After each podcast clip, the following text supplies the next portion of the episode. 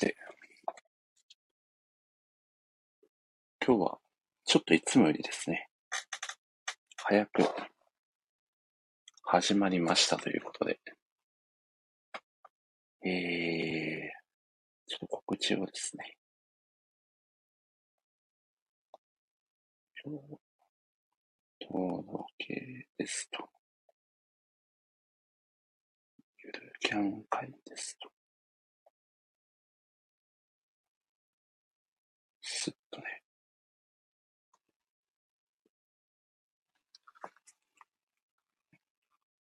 うんと。お杉浦さん早いつもより早いのに、今日も一番乗りですね。ありがとうございます。いやー、ありがたい。今日はですね、初ゲストのあのお方をお迎えして、あ、っていうか声聞こえてますかね大大丈夫そうですか？毎回杉浦さんに確認してもらってるような感じになります。あ、聞こえてますと。ありがとうございます。そしてリギーさんも安定のご登場ありがとうございます。そりゃそうだよなっていう話ですが。いやー。そして、今日はですね、なんとですね、申し訳ない初登場のあの方をですね、ゲストにお迎えして、ある作品をですね、語っていきたいなとはい、思っております。今日はですね、土曜日の夜なので皆さん、どこかね、お祭りなんかお出かけされてるかもしれないですね。確かね、ツイートでタコさんが、どこかの花火大会にね、今日行かれているということで、なかなか、風情のある、お休みの過ごし方をされてて素敵だなと、ツイッターをね、先ほど拝見しましたが、今日のゲストの、おコラボ開始ボタンを送らせていただきますね。どうでしょう？あ、こんばんは？あ、カリスマさんこんばんは。こんばんは、カリスマオです。いやお願いします。よろしくお願いします。いや、ついに、はい、スパオさんが、もしスタジオに遊びに来てくださったということで、いや、本当に今日はありがとうございます。いえ、ありがとうございます。こちらこそ。いや、ちょっと僕、あの、カリスマさん、初登場なんで、ね、きっと、緊張されてると思うんですけど、僕もまあまあ緊張します。いやー、今日はね、せっかく、でもね、あの、来てくださったので、いろいろね、漫画の話だったり、ね、楽しく、ゆるくお届けできればと思いますので、はい。よろしくお願いいたします。よろしくお願いします。はい、ありがとうございます。じゃあ、カイスマさん、ちなみに何回かモデルスタジオって聞いてくださったりとかってもしかしてあるんですかね？そうですね、何回か。あまりこう、時間が合わないですね。はいはい、聞けてないっていうのが、本当申し訳ないとああ、いやいや、もう全然全然。いや、何回かあの、ライブ配信にもね、あの、遊びに来てくださった記憶がはい。あるので、なんとなく流れは知ってくださってるのかなというところですが、はい。まずですね、最初に 僕がですね、あの、ラジオのですね、ま、紹介をさせていただいて、えー、はい、からですね、あの、毎回ゲストの方をお呼びさせていただくという形式でやっておりますので、はい。はい。えっ、ー、と、じゃあ、カジマさん、じゃあこのままね、あのー、ていただ、えー、いていただいて、僕が、えー、ゲストをお呼びしましょうというところで振らせていただくので、その時にまたいい感じに、はい、登場していただければと思いますので、はい、また後ほどよろしくお願いいたします。はい、お願いします。はい、お願いいたします。ということでですね、はい、えー、2周年記念がですね、前回、めでたく無事放送できまして、3周年目に突入ということで、はい、引き続きゆるく楽しくお届けをさせていただきたいと思います。はい。えー、ではですね、始めさせていただきます。全国1億2538万人の漫画好きの皆様、こんばんは。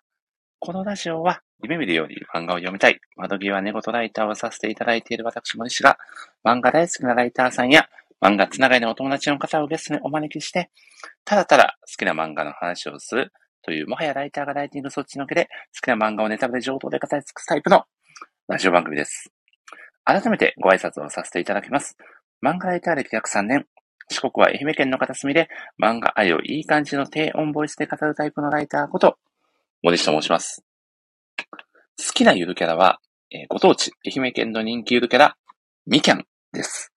2015年のゆるキャラグランプリでは、インターネット投票1位、総合では準グランプリを獲得し、全国的にも一躍有名になり、まさに愛媛のアイドル的存在です。あと、その他にもですね、広島県秋郡熊野町のゆるキャラ、フレリンや、島根県の株式会社、島根ワイナリー所属のシマリンも推してますし、大阪府、えー、東大阪市石切のゆるキャラ、石切りというですね、まあ、自分のことを僕と呼んでるんですが、実は女の子という帽子な一面を持ついるキャラも好きですね。まあ、さらに、全国一、かまぼこ屋さんが多い長崎県長崎市のかまぼこ屋さんたちが手を組んで誕生した長崎かんぼこ王国のいるキャラ、ちくわ王妃もとにかく可愛いです。まあ、そしてですね、まあ、ゆるキャラでも何でもないんですけど、控えめな甘さと濃厚な味わいが特徴の山梨県名物、ミノブまんじゅう12個入り880円もめちゃくちゃおすすめです。と、まあですね、まあ、僕のおすすめのゆるキャラとおすすめのまんじゅうにまつわるよくわからないお話はさておき、早速、今回のゲストをご紹介させていただきましょう。本日のゲスト、森下ラジオ初登場、カリスマ王さんです。どうぞ。えー、皆さん、キャンバンは、カリスマオです。あ、こんばんは、キャンバンは。いやー、カリスマさん。はじめまして、はい、こんばんはです。はじめまして。いやー、ついに、カリスマオさんが、もしラジオに出てきていただいたということで、本当に本当に、ありがとうございます。こちらこそありがとうございます。いや、ちょっと僕あの、もちろんあの、ある時代から、あのね、同じライターさんお友達として、もちろんカリスマさんのことはご、はい、あの存じ上げていたのですが、あのー、なかなかその、例えばこうやってラジオで発信されたりとかって、今までされてたりは、おそらくないですよね。そうですね。多分こう、配信でなんか喋ったりみたいのは、今までないですかね。はい。いやいや、ということは、もう今回、いや音声メディアに出られるのはもう、おそらく初めてなんじゃないかぐらいということで、非常に貴重な瞬間に立ち会えて、はい、嬉しく思っております。ありがとうございます。初出演ラジオということで。お、ありがたいですね。いや、ということで、ちょっと軽くですね、ちょっとオープニングトークじゃないんですけど、えーと、カリスマさんに軽く自己紹介をぜひしていただければと思います。よろしくお願いします。はい。はい、えー、漫画ライターをやっております。えー、オタクのカリスマ王こと、カリスマ王 TK です。えー、っとですね、まあ好きな作品はですね、えー、っと、まあ3作品ほど挙げさせていただくと、えー、アリア、アマンチュ、そしてユルキャンという、えー、3作品になっております。ちょっとモリスさんほどね、この自己紹介で喋ることっていうのはあんまりないんですけれども、ちょっと困ったことにね、仕込みが足りてないという。まあ、ということ、感じですかね。はい。よろしくお願いします。はい、よろしくお願いいたします。そうですよね。カイさんはさ、あの、天野小先生もかなり推してらっしゃいますよね。はい、そうですね、はい。ああ、いや、ちょっとアリアも実はいいいいかななんてのもちょっと思ってたんですけどね、今回。はい、はい、はい。まあまあでも映画もね、あのー、先日公開されたんで、まあゆるキャン今、旬かなということで。あ、やばい、ゆるキャンって言ってしまった。危ない危ない。実はですね、カズマさん。この話をですね、あすねあんなに告知しといてあれなんですけど、はい、あの、ラジオ始まってからは何の作品を語るか秘密っていうよくわからない、はい、立ち位置で喋っておりまして、ちょっとさっきふわっとね、言っちゃったかもしれないですけど、そ,、こはもう全然気になさずということで、はい、はい、とんでもないです。ありがとうございます。いや、ということでですね、ちょっと僕もですね、カリスマロさんの今まで、えー、書かれてきた記事をですね、いくつかご紹介させていただきたいなということで、はい、えー、発表させていただきます。ちょっと僕セレクトにはなりますが、はい、どうかご了承くださいということでお伝えをさせていただきます。はい、え一つ目がですね、これは、えー、ある時代にカリスマ王さんが、はい、書かれていた、えー劇場版、鬼滅の刃無限列車編、漫画が大好きなみんなに聞いた映画館に行く理由、行ってみてみんなに伝えたい熱い気持ちという、鬼滅の刃のね、あのー無限列車編。こちらが、まあ、公開された、えー、直後ぐらいですかね。2020年の11月、はい。。うんはい。まあ、にですねちょったぐらいあ、そうですよかなって感じでねす。かね。はい。で、その時に、えー、カジスマオさんが、これ、すごいボリューミーだなと思うのが、あの、はい。様々な、こう、ライターさんだったり、その当時、えー、アル開発室っていうね、はい。そのサロン、以前アルが主催していたサロンの、まあ、メンバーの方を中心に、この鬼滅の刃の無限列車編について、まあ、様々コメントを、まあ、いただいて、まあ、その、えー、皆様のコメントも、その記事の中で、ふんだんに紹介されているっていう構成の、まあ、記事だったと、はい、あの、認識してるんですが、これはあの、どういうきっかけで書かれようと思ったんですか？そうですね。えっ、と、まあうん、純す、思いとしてはですね、うんもう、鬼滅の刃の無限列車編の話自体をまだ、私、あの、原作読んでなくて知らなかったんですよ。あ、そうなんですね。ええそうです、そうです。原作読んでなくて知らなくて、はいはい。で、映画館に行ったわけですよね。要は、アニメからの流れしか見てなかったわけですよ。ん。なんですけど、その無限列車編映画に行ったら、うわ、なんだこりゃっていうことになりまして。ええあ、じゃあ全くそのまあ展開はとんでもなくわ展開は知らないままに見に行ったっていうことなんですね。そうですね。へえ。そうなんですよ。なんで、はい。そこでめちゃめちゃ感動しましてですうんね。これはちょっと、ぜひ見てもらわないとダメだと思いまして。で、ちょっと、この時期って、ご時世的にちょっと、映画館行くのがちょっとみたいな時期だったんですよ。うん、確かそうですよね。そうなんですよ。ちょっと、敬遠するみたいな。ところがありましてですね。はいはいはいまあ、ちょっとそういうのもあって、これはちょっと押していかないとね、こう、ファン、うんファン、ファンになったというか、ファンの一人として、これは押していかないとまずいんじゃないかと思って、ああ。とにか。く誰かに、てかみんなに見てほしかったんですよ。なるほど。そうですね。で、実その思いをちょっと編集長に伝えたところですね、とまあ、後押ししていただいて、まあ、このような、まあ、あの、皆さんからね、あの、コメントを募集したりして、まあ、この企画記事が成り立ったというか、そういう感じなんです。はい。いやーもうかなり熱い思いと、そして、記事の内容も熱く、そして、この記事の中で、その、この映画館ね、すごいあの換気もかなり整ってるんですよっていう、そういった情報も記事の中で、まあ紹介されていて、まあちょっとその安全面に対しても、こうアプローチして、まあ少しこう、ちょっとね、あのー映画館今の時期行くのどうかなって言ってる人の背中も少し押してくれるような構成になってるのかなと感じたんですけど、やっぱりそういうところも意識されて書かれていたんですかね？そうですね。あのーいろんなコメントをやっぱり募集したんですよ。あのーはいはいはい。例えば見に行ってる人からとか、うんうんうんもう見に行ってない人とかもコメントいただける方からはいただいたりしたんですね。で、やっぱりど、なんかどうしてこう行けてないかっていう理由がやっぱりそこに含まれてたりしたんですよ。うん。で、やっぱそうなった時に、あまあちょっとでもね、この記事で、まあその映画館自体ね、それほど危険な場所じゃないんだよっていうことが認知されれば、うんちょっと行けてない人たちも行きやすくなるんじゃないかな、みたいな考えがありまして。そうなんですよね。だから、行けない理由をちょっとずつこう減らしてあげるみたいな。そういうちょっと思いがありまして。いやー、でもめ。ちゃくちゃ素敵なアプローチじゃないですか。しかも、僕もですね、あのこの記事コメント寄させて、寄せさせていただいてね、で、僕も映画めちゃくちゃ感動したんですよ。僕も。はいはい。で、僕原作知ってたのに、めちゃくちゃボロ泣きするっていう。いや、あれは、うん、そうなっちゃいまいや、すなよね。っちゃいますよね。いや、もう、そりゃそうだな、ということで、あの、あまりに文章が長すぎてカスマさん、これ多分、あの、中略って書いて、ちょっとね、調整していただいたっていう記事見てたら。ちょっと申し訳なかったですね、本当にそれは。とんでもない全文載せたい気持ちはめっちゃあったんですけど。いやいや、でもこれはね。申し訳ないな。いや、確かにちょっとバランス的に、あの、他のね、方のコメントと、ちょっとバランスおかしくなっちゃうんで、逆に僕も申し訳なかったなと思って、後で、あ、もうちょっとこう調整して送ればよかったっていう、若干後悔ありましたけど、関口さんがボロ泣きもでした。いや、そうだったんですよ。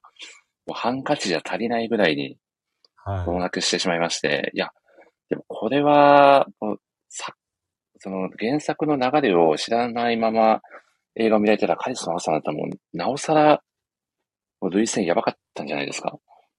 そうですね。もう、あのー、はい。はい。正直、映画2本分ぐらいあんじゃねえかっていうぐらいの気持ちでしたよね。うん、もうここで終わりでしょうみたいな。確かに。あの終わるでしょうって感じじゃないですかね。いや、確かに確かに。そうですよね。これ原作ではまだな7巻とかそれぐらいのところですからね。うん。全然まだ序盤も序盤なので、これだけの、こう、なんて言うんですかね、物語を見せつけてくるのかっていう、作品自体の壮大さも改めて感じるような、まあ、素晴らしい、ね、映画でしたよね。はい。いやー、ということでありがとうございます。これ、あれですね、一本一本紹介したけど、どんどん時間が押してきてそうなんで、すいません。ちょっと次に行かせていただきます。次にですね、とんでもないです。次にご紹介させていただきたい記事が、えー、こちらもあるからですね。読んでよかった漫画10本2020年、えー、未来もオタクは不滅、第10回カリス魔王編ということで、これは、あれですね、2020年の年末ですかね、えー、ライターさんがそれぞれ、えー、今年読んでよかった漫画をですね、まあ、10本、まあ、紹介していくっていう、まあ、ちょっとメドレー形式のような、リレー形式のような記事だったんですけど、この記事をピックアップさせていただいた理由が、もうとにかく、ボリュームがすごいっていう。これは熱量がすごいぞということ。で、これ、確かカリスマさん以前、僕共有させていただいた記憶あるんですけど、推しライターさんプレゼン大会という実はあの、イベント会をですね、このラジオの中で以前やらせていただいたことがありまして、その中で、その時登壇されていたお米さんというライターお友達の方が、カリスマ王さんを推しのライターさんとして紹介されていたんですよ。はい。で、その中でこの記事を紹介されていて、もう、その一作目の紹介のボリュームからもう、記事一本分ぐらいの ボリュームで紹介をされているっていう、まあ、この熱量、まあ、いい意味で、その、その気持ち悪さ全開に乗ってみたいなプレゼンをされていて、まあ、僕もすごくこの記事のことが印象に残っていて、ぜひこの場で紹介させていただきたいなということで、はい。はい、まあ、あるらしさというか、好きをね、こう全開でね、放出されているような、まあ、記事だなと感じたんですけど、ぜひちょっと創作秘話じゃないですけど、こちらに関しても聞かせていただきたいなと。そうですね。うんうん、お米さんにこれピックアップしてもらったのめちゃめちゃ嬉しかったですね。おなんとなんと。な、そうですね。ええーうんうん、なんかこう、もう、なんて言ったらいいんだろうな。はい、これは、結構、自分の中の、思いじゃないけど、はい、本当に、その一年の中で、その漫画たちと出会ってどうだったかみたいのを書こうと思って、ぶつけたんですよ。で、特に、これ、はい、最初紹介してんのが、これプリズマエリアなのかな？あ、プリズマエリアですね。で、うんうん。これはですね、こう、映画がちょうどフェイフェイトの映画がやった後だったんですよ。はいはいはい。で、フェイトの映画っていうのがですね、この Heaven's Feel っていう、えっ、ー、と、まあ、フェイト自体に物語がちょっと3つぐらいありまして、うんうんえ stay night、えー、 Unlimited Blade Works、で、ヘブンズ・フィールっていう3つの話があるんですけど、うん、はい。で、まあ、原作的にはこう、ヒロイン、ヒロインが3人いて、3人変わっていくんですよ。この話ごとに。で、この3番目のヘブンズ・フィールってやつが映画化されたんですね。はいはい。で、でそこではですね、あのー、まあ、その、主人公の、まあ、後輩になる桜ってキャラクターが、まあ、ヒロインなんですけど、うんうん。それとは別にですね、はい。あの、イリアってキャラクターも出てくるんですね。ほうほう。で、はい。このキャラクターがちょっと、まあ、設定としてちょっとややこしくて、妹的なポジションでありながら、うんうん。ちょっと実はお姉ちゃんなんだよみたいな。実は親が一緒、一緒っていうか、まあ、親が一緒っていうか、義理、義理の親っていうかですね。まあ、そこが一緒なんですね。まあ、主人公を引き取って、主人公の男子を引き取って育ててた男の人がいるんですけど、はいおじさんが。その人の、まあ、娘なんですよ。イリアっていうのは。へえ。なんですけど、まあ、ちょっと、まあ、敵みたいな感じで出てくるんですよね、あ最初。そうなんですね。へえ。で、はい。で、はい。最終的にまあなんかいろいろあった上で、まあちょっと詳しい話はちょっと省くんですけど、はいはい。まあ、その、イリアが助けてくれるんですよ、最後に。そのヘブンズヒール、最後の方で。はいはいはい。で、なんですけど、このファン的には結構イリアってすごい、ちょっと見た目が少女っぽい見た目でですね、はい。銀髪の赤めの少女って感じなんですけど、うんうんめちゃめちゃ人気あるんですよね。うんへえ。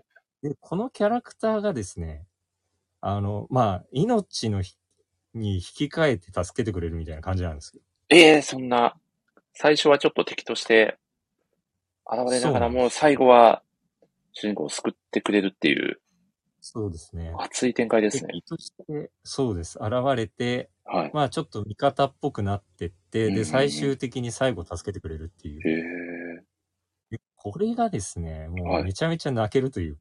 シーンなわけです。で、ちょっと前提長くなりすぎたんですけど、このイリアっていう キャラクターが主人公なのがプリズマエリアなんですよね。なるほど。あ、この回は、そのイリアが主人公として描かれてるんですね。そうですねは。あ要はフェイトのスピンオフ作品ってことになるんですけど。その要はその人気あるキャラクターのイリアは、はい。ちょっと残念ながらヒロインじゃないんですよ、原作の方では。ああ、なるほど。3人のヒロインのうちの、そこの3人に入れてないんですよね。イリアっていうキャラクターは。残念ながら。で、このイリアを救えないんですよ。このゲームプレイ、ゲーム原作プレイヤーもそうですし、まあ視聴者もそうなんですけど、イリアを助けられるルートっていうのがあんまりないんですよね、これ明あ確あ、そうなんですね。原作では。そうなんですよ。はいはいまあ、ち。ょっと、まあ助かったっぽいのもあるかなって話の解釈次第ではあるんですけど、うんうん。でもちょっとやっぱりこの、こんなにね、いい、いい、いい子っていうかまあ、ちょっと不遇な扱いを受けてるっていうか、まあキャラクターが、まあちょっと主人公としてうん。頑張るみたいななるほど。ところがあって、このスピンオフめちゃめちゃ人気あるんですよね。で、私としてもすごい期待度が高い作品で、ではい。最新刊が出るのがね、長かったんですよ。実はあの、これ11巻、この年2020年にこの記事まとめさせていただいたんですけど、はい。もう年末ですね。で、その、最新刊が出たのが2020年の5月だったんですね。はいはい。で、その前の前巻にあたる10巻が出たのが2018年の7月だったんですよ。うーん。これ、まあ、結構ちょっと漫画好きの方からするとそんなに長くないかなと思うんですけど、ちょっと1年10ヶ月だったんですよ。そう、記事の中でもね、書かれてましたよね。1年10ヶ月ぶりの新刊だったのですと。もう、そしたらやっぱりこう、ちょっと思いが溢れちゃってですね、うん。ここまで書いてしまっ すごい。いう感じなんですね。いやー、まさに思いが溢れまくった。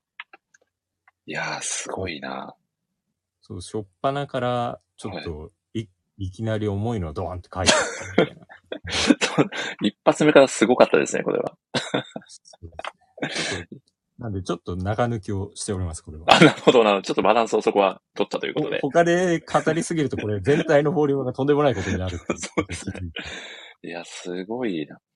これ多分、トータルな7000文字くらいいくんじゃないですか。け結構なボリュームになってますよね。そうですね。ちょっと、何すごい文字かはちょっと忘れちゃったんですけど、もうかなり長いなと自分でうも思いました。ーん。いや、すごい。これちょっと大丈夫か通るかなぐらいな。逆に、逆に心配になるっていう。そうです。大丈夫かいや、でも無事公開されて、ね、お米さんはもうそこに感銘を受けて、帽子のライターさんにまでね、なるということで、いや、すごく、まあ、ある意味代表記事の一つじゃないかなということで、ピックアップをさせていただきました。はい。ありがとうございます。そして、この記事の3作目に、実は、カリスマオさん、バーンザビッチを紹介されているので、これもしかしては、いいワンチャン沢さんと夢の対談あるぞって僕はちょっと思っちゃいましたね。そうです。いや、でも、澤さんに語れることがマジでない。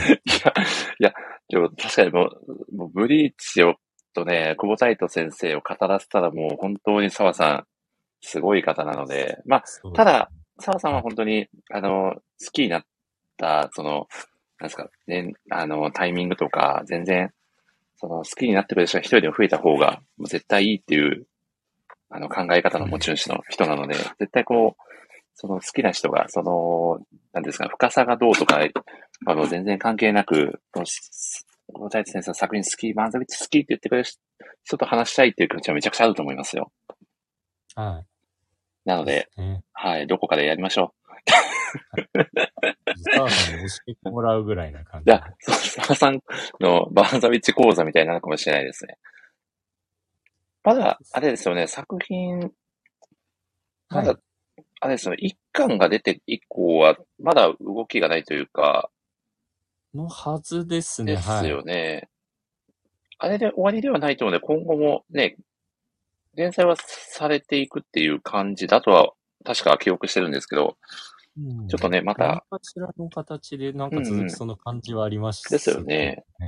またそちらもね、楽しみにしたいよということで、では、えー3つ目の記事を紹介させていただきます。こちらが ebook Japan で、えーはい、掲載されております、ゆるキャンって心地いい大人気作の秘密を探るキーワードは自立と理想の関係ということで、いよいよ来ました。ゆるキャン記事ですね。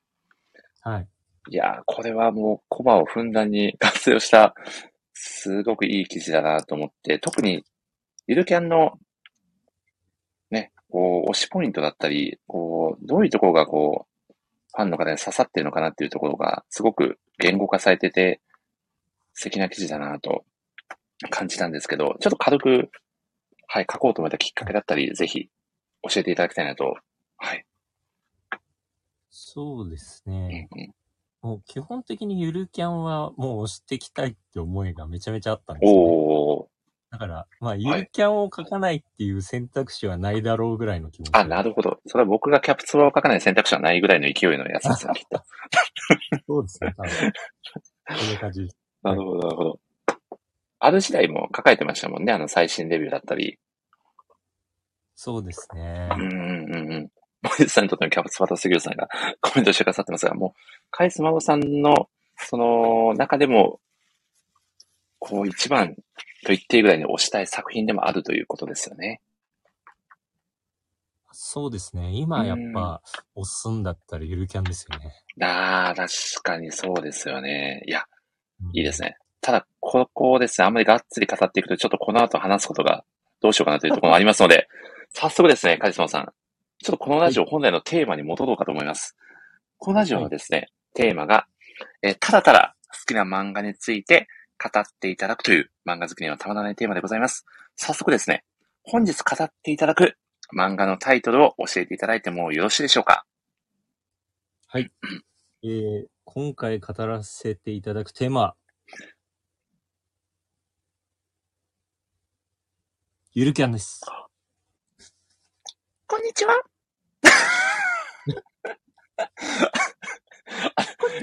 あ、真似してくださってありがとうございます。いや、これは、嬉しいな。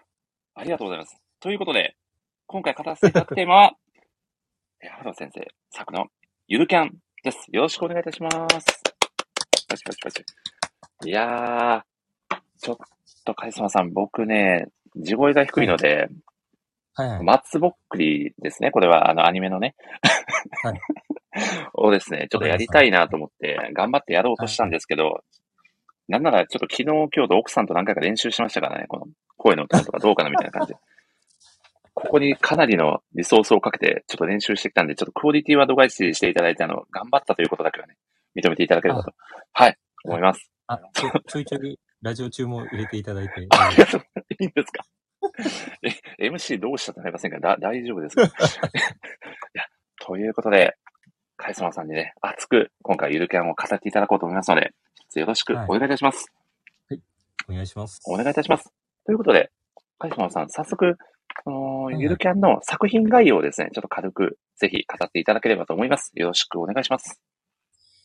はい。えー、はいゆるキャンはですね、えー、キャンプを楽しむ少女たちの日常を描いた物語になってます。でですね、えー、キャンプ初心者の、えー、なでしこを中心に、えー、ベテランキャンパーのリン、リンの友達のエナ、えー、野外活動サークルの千秋。や葵などが登場して、えー、キャンプを通じて交流を深めていきます。えー、ゆるいキャンプ漫画なのかなっ、私も最初これ思っていたんですけど、まあ実際にはちょっとですね、これ、ゆるキャンじゃねえな、ガチキャンだなっていう、こう、大体こう、皆さん感想で思われると思うんですけどね。えっと、まあ本格的なキャンプ知識が登場しまして、まあキャンプ初心者もね、キャンプ経験者も、まあ全然キャンプ興味ないよって人も、まあ全然楽しめる作品となっております。おー、はいありがとうございます。はいそうですよね。まあ、ちょっとこう、ご時世もあってね、あのーキャンプも人気って、かなりはい。改めてこう、ね、再燃してるのかなという感もありますし、まあそこにも、そのブームにも一役買っているような作品なのかなと僕も感じております。とそうですね。いうことでですね、カリスマさん、早速、はいゆ。るキャンのカリスマ王さんが感じられている一番の魅力をぜひ語っていただければと思います。作品の魅力うんうんです。やっぱり、これをちょっと言うっていうのがすごい難しいなと思ってるんですけど。そうですよね。なかなか言語化難しいですよね。でもやっぱり、あの、はいちょっと記事でね、さっき紹介していただいた記事でも書いたんですけど、うんうんうんやっぱこの、心地よさっていうのがやっぱ、こう、すごく大きない。作品だなってうんうん思ってて、うんうんもう、まあ、こう、ちょっと、ね、誤解を恐れずに言うと、もうノーストレスなんですよ。この作品。なるほど、なるほど。全然そういうものがかかんないし、っうんうんうん。ていうところですね。やっうん。なるほど、なるほど。そうですね。どこか感の心地よさ。うんうんうん。なんかこう、もやっとしたものがやっぱ残んないっていうのでは、こうんの部分を抜いた作品だと思ってるんで。おーいいですね。ありがとうございます。確かに、僕も、改めて前回読ませていただいたんですけど、本当にはい心地よさっていうワードがぴったりくるなっていう。確かにこう、今のうん作品って、結構こう、読者にストレスがかかる展開って、おある作品って多いなとも感じてるんですけど、ゆるキャンに限っては本当にそれが全くないというか、うん。ただただこう、緩やかな、穏やかな、楽しい時間が流れていく。なんかそれが本当に読んでて、ね、読者自身もはい心地いいと言いますか、はい。それがね、もう今の時代のニーズにもすごくマッチしてて、これだけ多くの人にね、楽しまれているんだろうなというのを感じますよね。いや、いいですね。あはい。りがとうございます。ちなみに、カリスマさん、一番この作品の中で好きなキャラクターって、誰ですか？あやっぱりちくわですね。え、ちくわですか？なんと。すいません。あの、ちくわめちゃめちゃ好きなんですけど、いや、確かに可愛いですよ。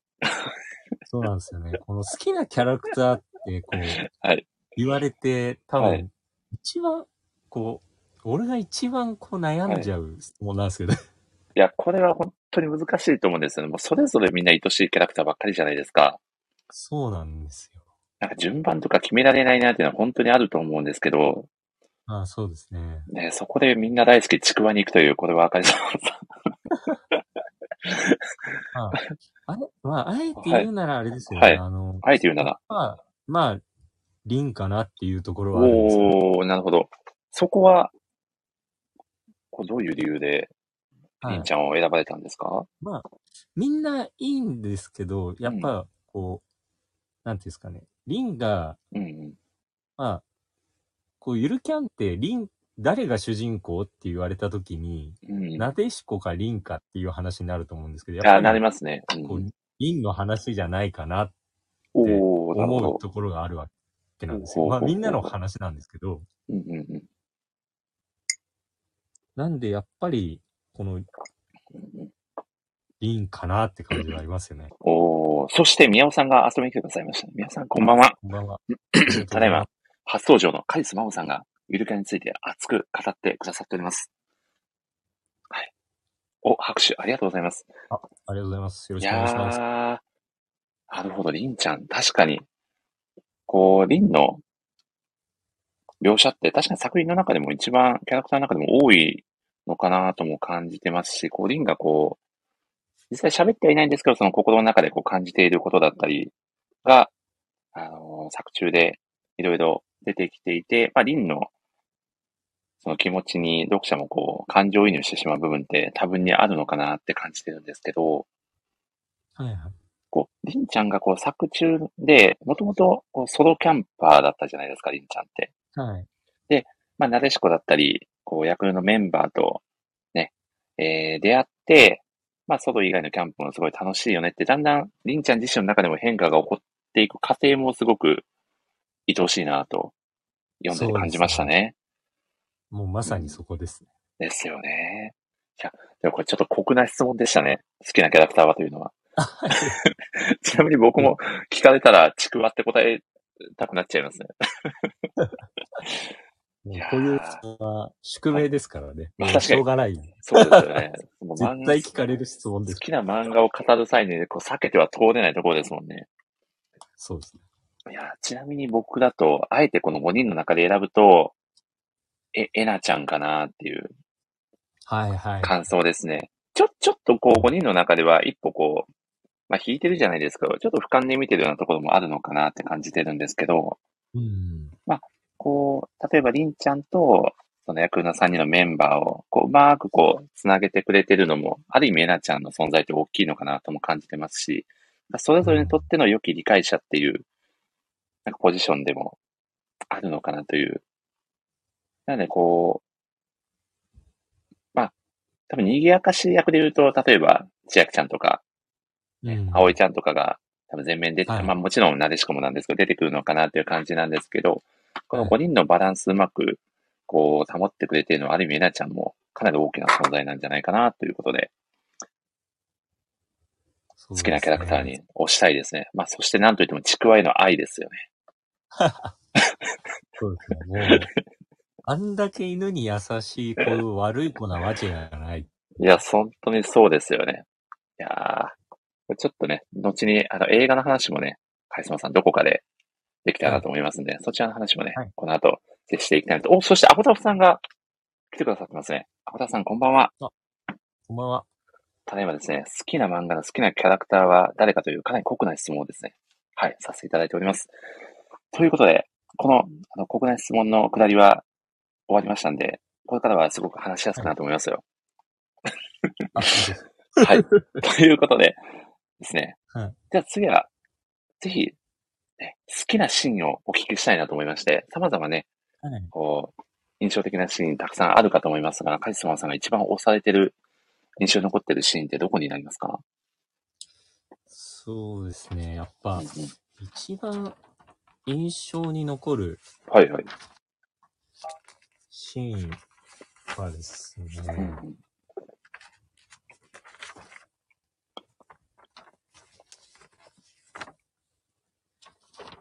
やっぱりあのーはい。えっと、4巻のですね、はい。えっと、20、第22話かな？のところでですね、うんうんうんえっと、ちょうどお話的には、えっと、クリスマスキャンプをみんなで、5人で初めてグループキャンプをしようっていうことになって、クリスマスキャンプをやります、やりましたっていう話なんですけど、はい。その話でですね、えーっと、まあ、こうみんなでワイワイやってたらですね、ちょっと、あ、ガスが切れちゃったと。調理で使うガスが切れちゃったなって、ありましたね。いいねはいはいはい。そうなんですよ。買い物に行く、買い出しに行くっていうシーンがあるんですけど、ありんちゃんが原付き乗ってるからね、私行くよみたいな感じで言ってたシーンですかね。あそうですね。あ、ですよね。はいはいはい。そう。もうどう、どうするんだと。もうどう、このガスどうすりゃいいんだと。車運転、先生来てくれてるけど、酒飲んじゃってるし、みたいな。速攻飲んでましたよね、先生。これはどうするんだと。はいはいはい。そうなった時に、まあ、りんちゃんが、私行くよ、なでしこが泣いてるのを見て、まあ、あちょっとギャグ的な泣きなんですけどね。大き泣きかは微妙なところなんですけど、あ見て、私行くよって言ってくれるわけなんですけど、はいはい。の後にですね、あの、はいバイクで、要は、こう、みんなから離れて、はい。一人になるんですね。バイクで走り出して。ああ、そうですよね。で、そこで、こう、え、えなが、さっきモリスさんが推してる、はいえなちゃんがですね、はい。前に言った、その、まあ、セリフというかがフラッシュバックするんですうよ。ん。思い出すわけなんですね。このみんなでやるキャンプは違うジャンルの楽しさがあると思うよっていうのを言われたっていうのを思い出すんですよ。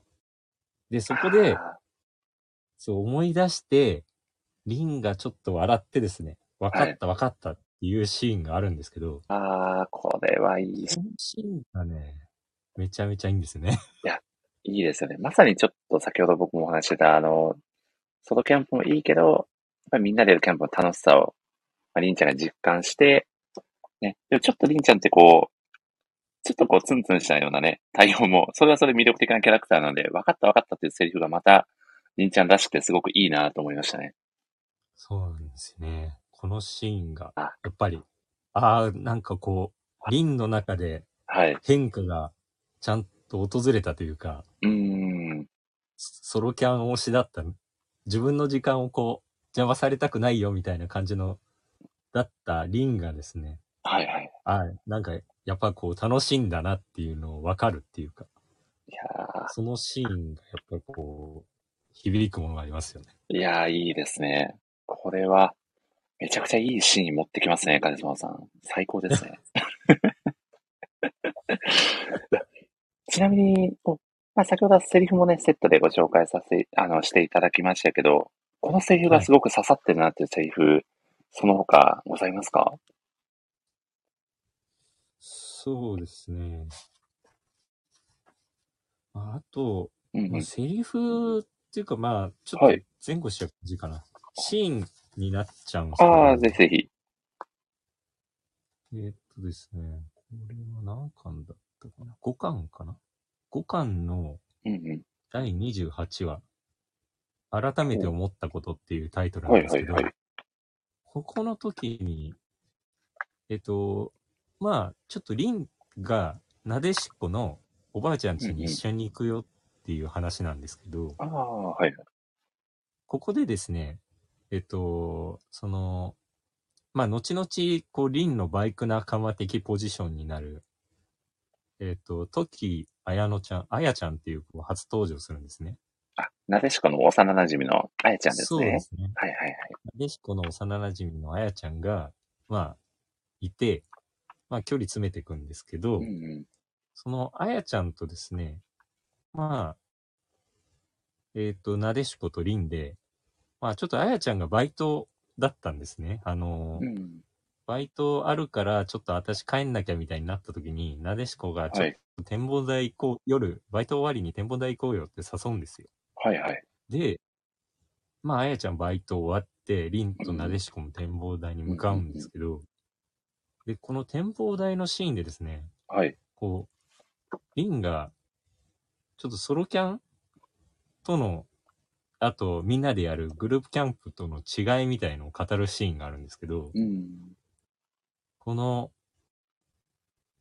リンがこのソロキャンは寂しさも楽しむものなんだって、こう、分かったみたいなこあとを言うんですけど、これ、このシーンもかなりいいシーンだなという。あー。そっかそっか。まあ、その、5人でやるキャンプを体験したからこそまた出てきたセリフなのかなとも感じますし、そうですね。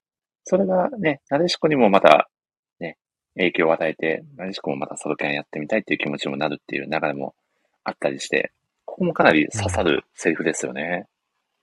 そうですね。あの、うんグループキャンプで、こう盛り上がって、あの楽しさを知ったからこそ、なんかソロキャンの良さも改めて知るいやー、いや、そうなんですよ。ゆるキャンってこう、その、もちろんみんなでワイワイするキャンプの楽しさも描かれる一方で、こう、ソロキャンの楽しさもまたしっかり見せてくれるっていう、なんていうんですかね、はい結構ストイックな漫画でもあるのかなと感じるんですけど、うん。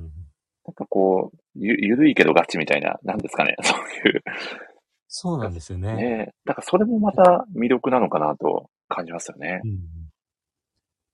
なんかこう、ゆるキャンって言ってるから、なんかこう、ただ、ただこうね、平和な日常が流れていくかっていう実はそんなこともなくて、ちゃんとそういうね、ストレスのかかる描写みたいのはないんですけど、ちゃんうんうんと話の中に起伏があるんですよね。うん、確かに確かに。あの、まあ、成長だったり、感じ方の変化だったりとか、まあ、ね、ちょっとちっちゃいピンチがたまにあったりとかですね。うんうんうんまあ、そういう、なんか日常ものでありながら、こうちょっとね、変な誤解を与えちゃうとまずいんですけど、ななんて日常ものでありながら、こう、飽きないというか。ちゃんと、こう、ストーリーが流れてるというかですね。うんうん確かに。かこう、同じ日常がずっとあるわけじゃないみたいな。ああ、日常ものでも。確そうかに。いう感じ実にこうね、時は流れているし、それぞれキャラクターの価値観も少しずつ変化していってるのかなっていうのを見て取れるっていう。いやー、ねすごい作品ですね。すごいな。でちなみに、カリスマさん自身は、ご自身は、キャンプはやられるんですか、キャンプは、私は、あれですね、もう本当に子供の頃やっただけみたいな感じです、ねおー、いや、今はアウトドアっていうのは、実はやってないですね。あ、なるほど。ちょっとゆるキャン見るとやりたくなったりとかしませんか？あ、わかります。そので、すよね。ゆるキャン見ると、はいなんかこう、キャンプやってみようかなっていう気になっちゃうんですよね。いや、なりますよね。そして、この高校時代にこういうメンバーに囲まれてキャンプしたかったなってすごい考えちゃいましたね、僕は。作品読んでると。あー。そうですよね。いや、この、このメンバーに囲まれた学生生活楽しすぎるだろうなと思って。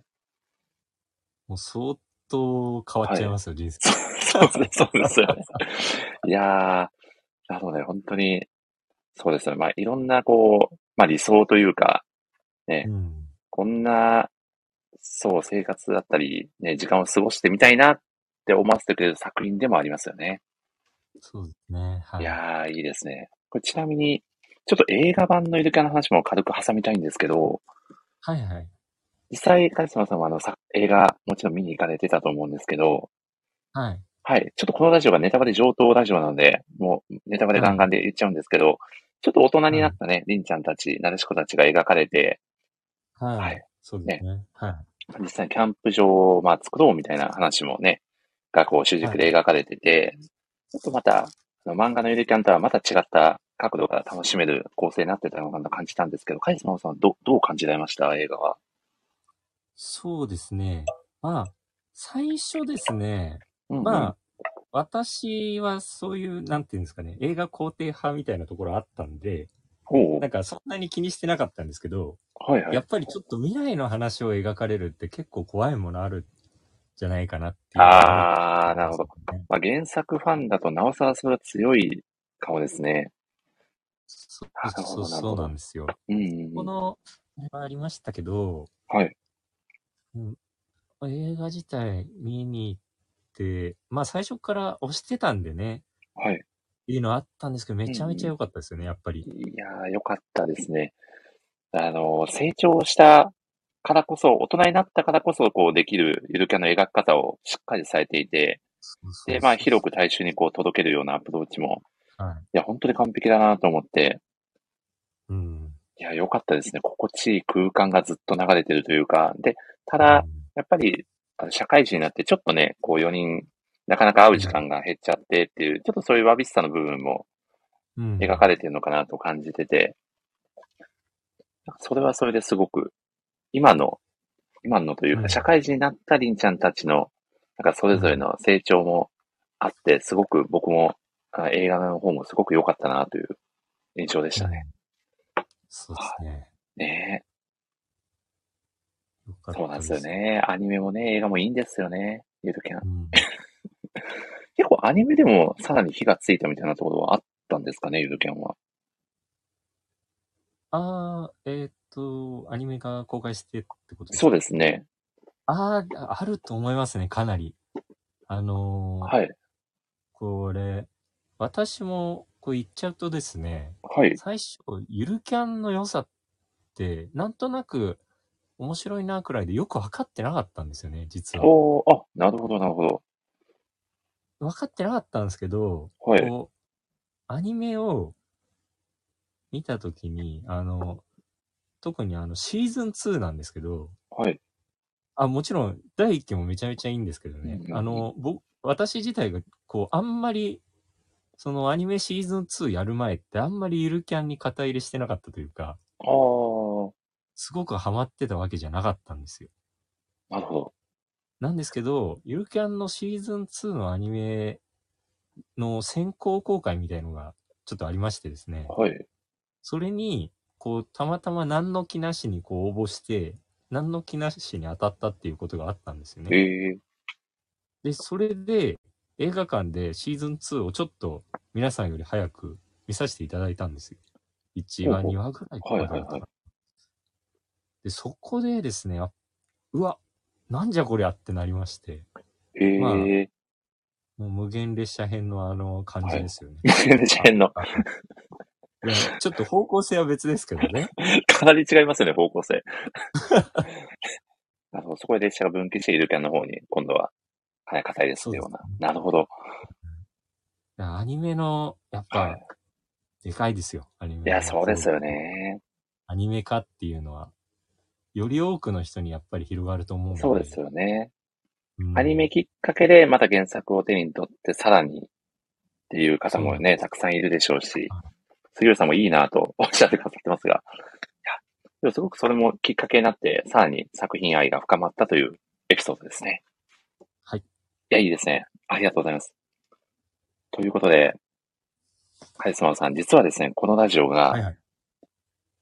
毎回ですね、サプライズゲストの方に来ていただいて、より楽しんじゃおうというお、ラジオでございまして、そろそろサプライズゲストの方をお呼びさせていただきたいなと思うんですけど、よろしいでしょうか？はい。お願いします。承知いたしました。果たして、誰が来るのか？ちくわかな？ちくわが来るのか？ちくわが来ちゃうんです。ちくわが、お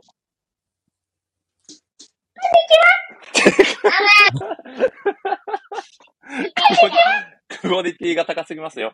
杉浦さん。杉浦さんもう、杉浦さん、どうも、ダメだもう松ぼっくりです。完全に松ぼっくりだ。これは、そしてお子さんもめちゃくちゃお元気ですね。お元気です。いやー、ということでで、サプライズ今日もランニングしてきサました。見せてきますね。サプライズゲストの松ぼっくりさんです。よろしくお願いいたします。あ、よろしくお願いします。松ぼっくりです。ということは、ということは、そうそう着火されてしまう運命という、すごいサプライズですよ、これは。やばいやばい。ああ、自然の着火剤。実はですね、このラジオの、まあ、ある意味、杉浦さんきっかけと言ってもいいんじゃないかというぐらい、杉浦さんがゆるキャンね、やってほしいとつぶやいていただいて、ぜひカリスマオさんに出てほしいということもあっての、このラジオ会が実現したということでございまして、杉浦さんが生みの親、はいまさにこのモネシラジオキャン会の着火剤としてもね、活躍をしていただいたということで、本当にありがとうございます。はいありがとうございます。こちらこそ、もう、めっちゃカリスマ王さんと喋ってみたかったんで嬉しいです。これいや、はあ、りがたいですね。すごい。いや、正直ちょっとミステリアスな部分に包まれてるじゃないですか、カリスマ王さんって。だから僕もすごいお話ししてみたくて、一体どういうお方なのかなと思って、今日はね、もう杉浦さん、せっかくなんで存分にお話ししていただければと思いますので、よろしくお願いします。よろしくお願いします。お願いいたします。そして、杉浦さんはゆるキャンのどういうところに一番魅力を感じられておりますか？もう魅力は、そのカリスマ王さんの、あさっきあの、おはい話しされてた、はい。あの、イルクスジャパンの記事で書いてるのはいがまさにそうで、本当にあの、心地よさが一番の魅力だと思います。確かに。こう、悪い人が出てこないし、嫌なことがないから、すごく疲れている時に読みたくなるその心地よさが、うん最高なんですよね。でいやー、そうなんですよね。全くこう、読者にストレスがかかることなく、ただただ緩やかで心地いい空間が流れていくっていう漫画って、意外とそんなに多くはないと思うので、まさにね、疲れた現代人にとっては、必読の作品なんではないかというぐらいですよね。うん。うんうんうん。ありがとうございます。ちなみに、杉浦さんが好きなキャラクターって松ぼっくり以外だと、どなたか挙げられますか？松ぼっくりはダメなんですね。松ぼっくりを選ぶ気だったんですか？いやいや。でも、好きな、でもなんか全員好きなんですけど、うんうん。本当まあまあ、強いてあげるとしてもちょっと複数になっちゃうんですけど、はい。なでしこのご両親とシマリンのご両親があ好きですなるね。ほど。ご両親。なるほど。カリスマさん、ここでは、親。杉浦さんはご両親がお好きということで、どうですか？わかりみが深いですか？そうですね。確かに、キャラクターのご両親も、あの、端々で出てくるんですけど、例えば、えなちゃんのお父さんがすごくチャーミングな一面があったりとか、確かにそこもゆるキャンの魅力ポイントかなと感じるんですけど、特にこの、なでしことりんちゃんのご両親を選ばれた理由としてはどういうところですか？杉浦さん。いや、あの、キャンプに、あの、しかはいはいも女子だけで、女子高生だけで行くって、まあもう高校生だし、いっかって思う反面、うんうん。家庭によってはやっぱりちょっと心配して反対してもおかしくないじゃないですか。でもそういうことせず、あの、優しく言ってらっしゃいって、あの、ちゃんと送り出しているところに、こう、作品の中では多くは語られないけど、そういう場面場面に、あの、良好な親子関係が垣間見えるなってあ思うんですよ。そういう親子関係を築いてきたそのご両親ってすごく素敵だなって。ー、なるほど。はい。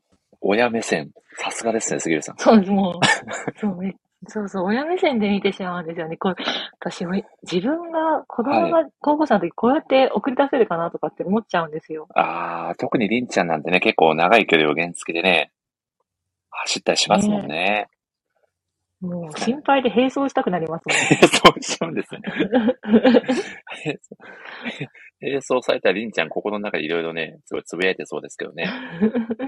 もん。ねえ。面白いな。いや、いいですね。ちなみにカリスマさんどうですか、うんこうご両親で、このご両親素敵だなっていうのは、結構あるんじゃないかなと思うんですけど、はい。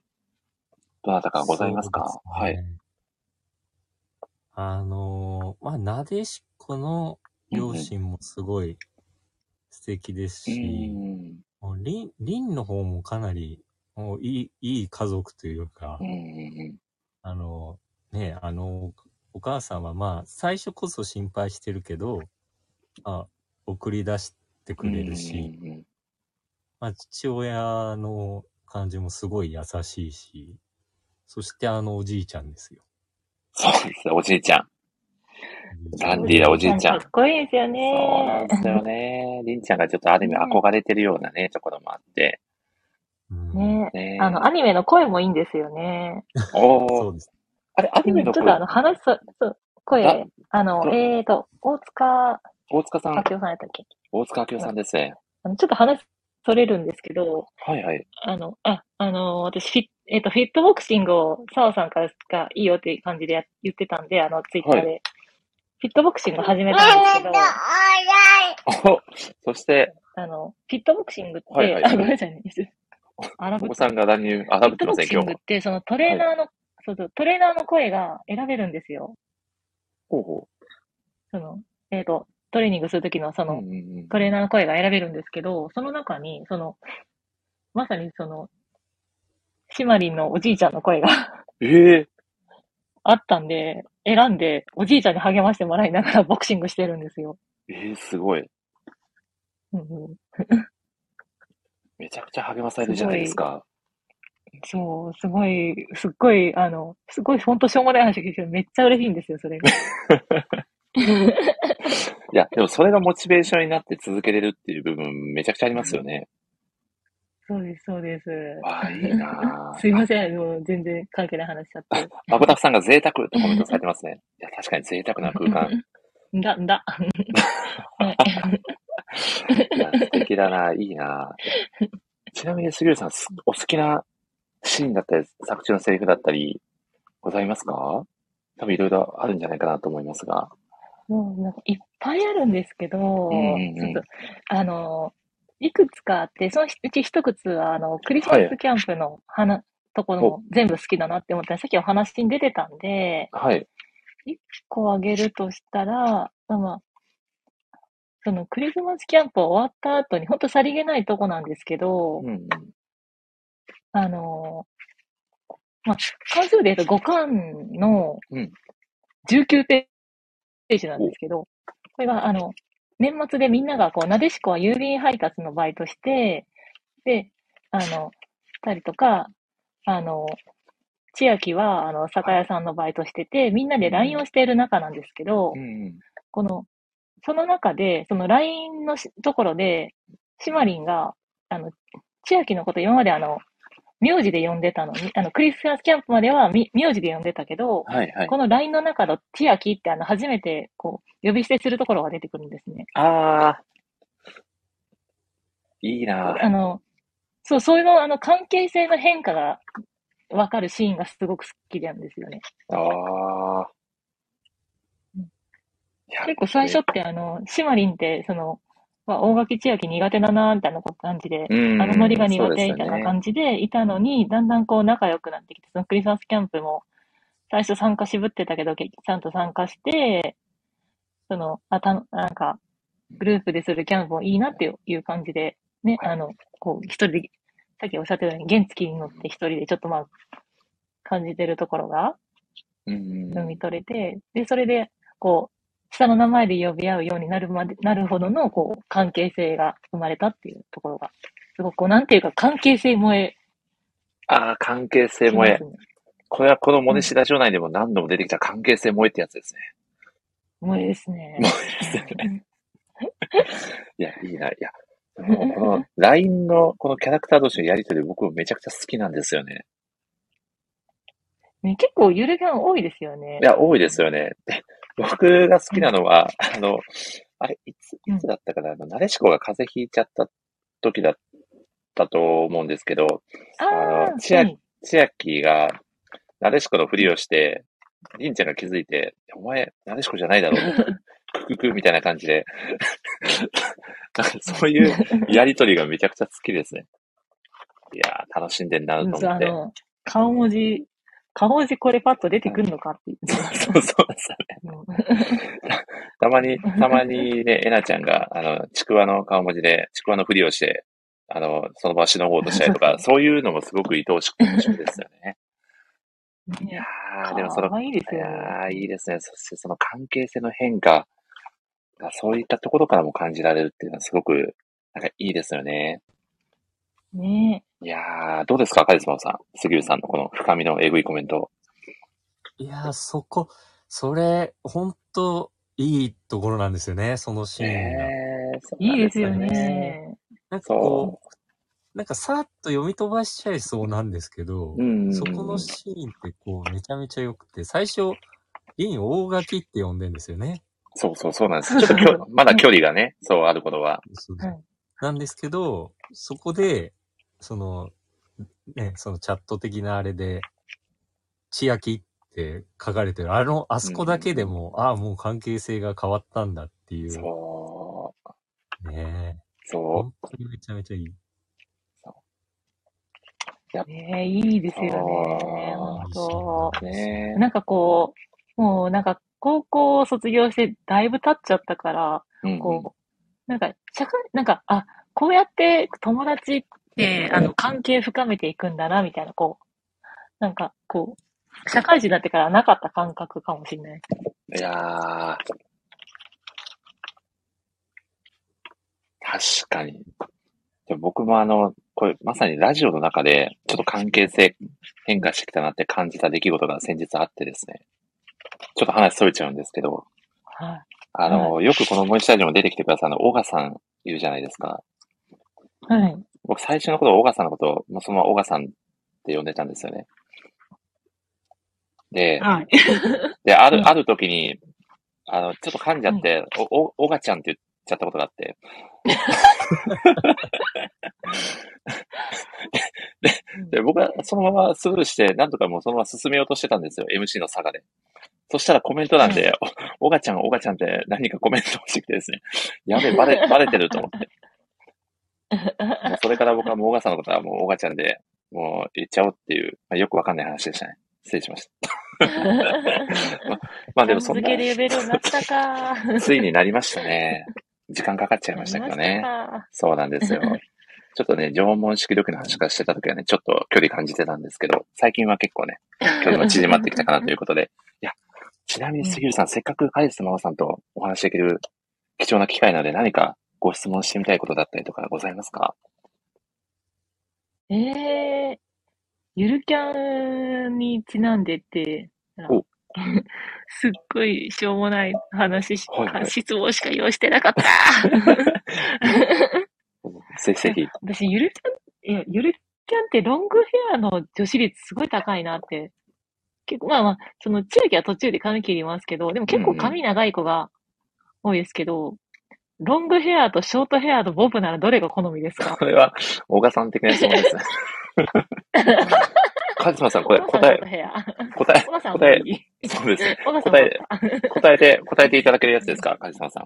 大大丈夫ですか？これ、また難しいやつ来ちゃったなって感じ。間違えてきましたね。あ、そこ？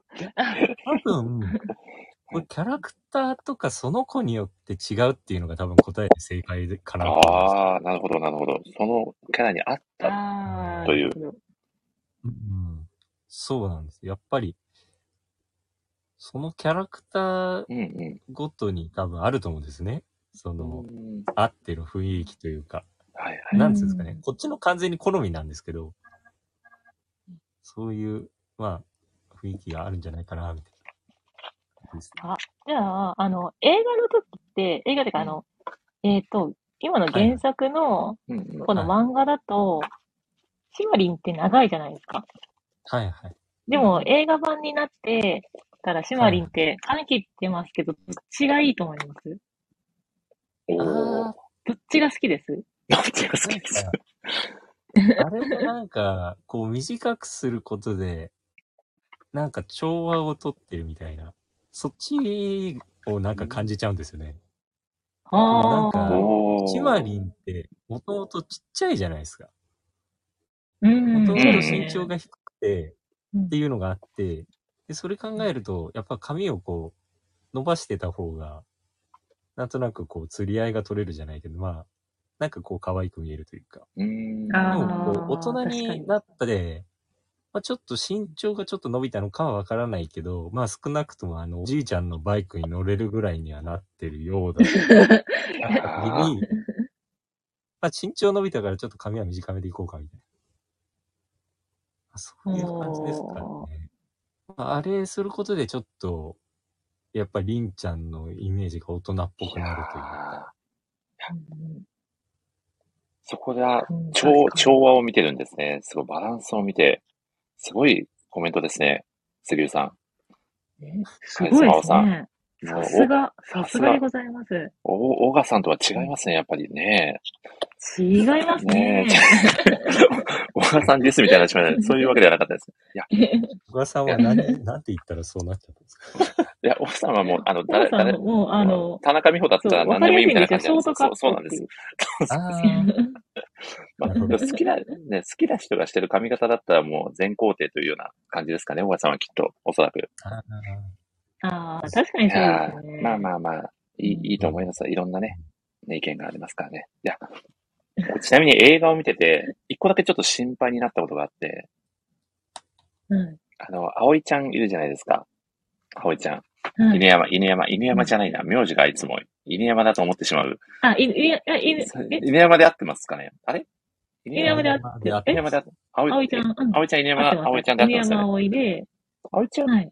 小学校の先生になってましたかねはい。中学校、なってました小学校？ね。なってましたよね。いや、小学校ですね。ははい。小学校。はいですよね。いや、僕、小学校の生徒たち、めちゃくちゃホラばっかりね、授業で言われてなんか心配になっちゃいましたね。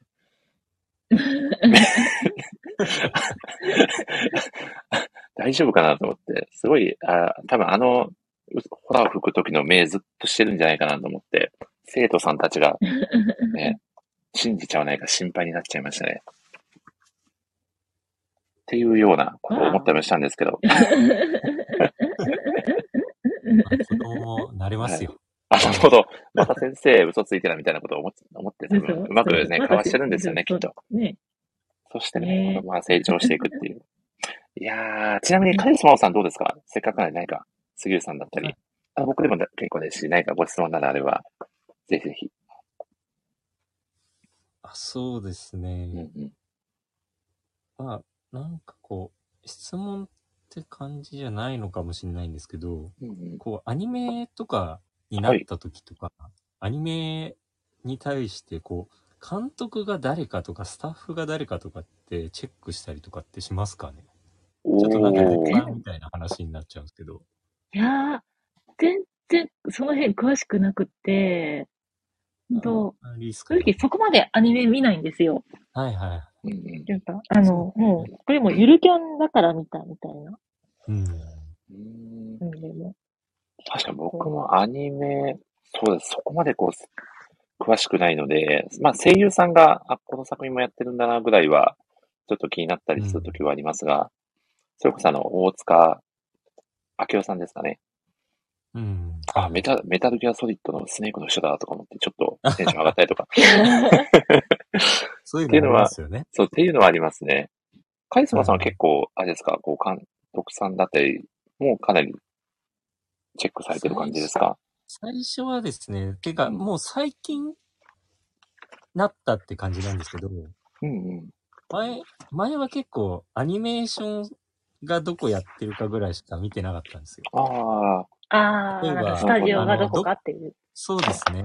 うん。例えばどこでアニメ化すんの京アニですとか、うん。そういうあー、なるほど。ところしか見てなかったんですけど、ちょっと最近、こう、なんか、まあ、いいアニメがあったら、まあちょっと監督なり、まあ、えー、その、まあキャラデザのとか作監、作画うんうん作監総監督とか、うんまあ、その辺見てみるとちょっと面白いかもなっていうのを最近思い始めてますね。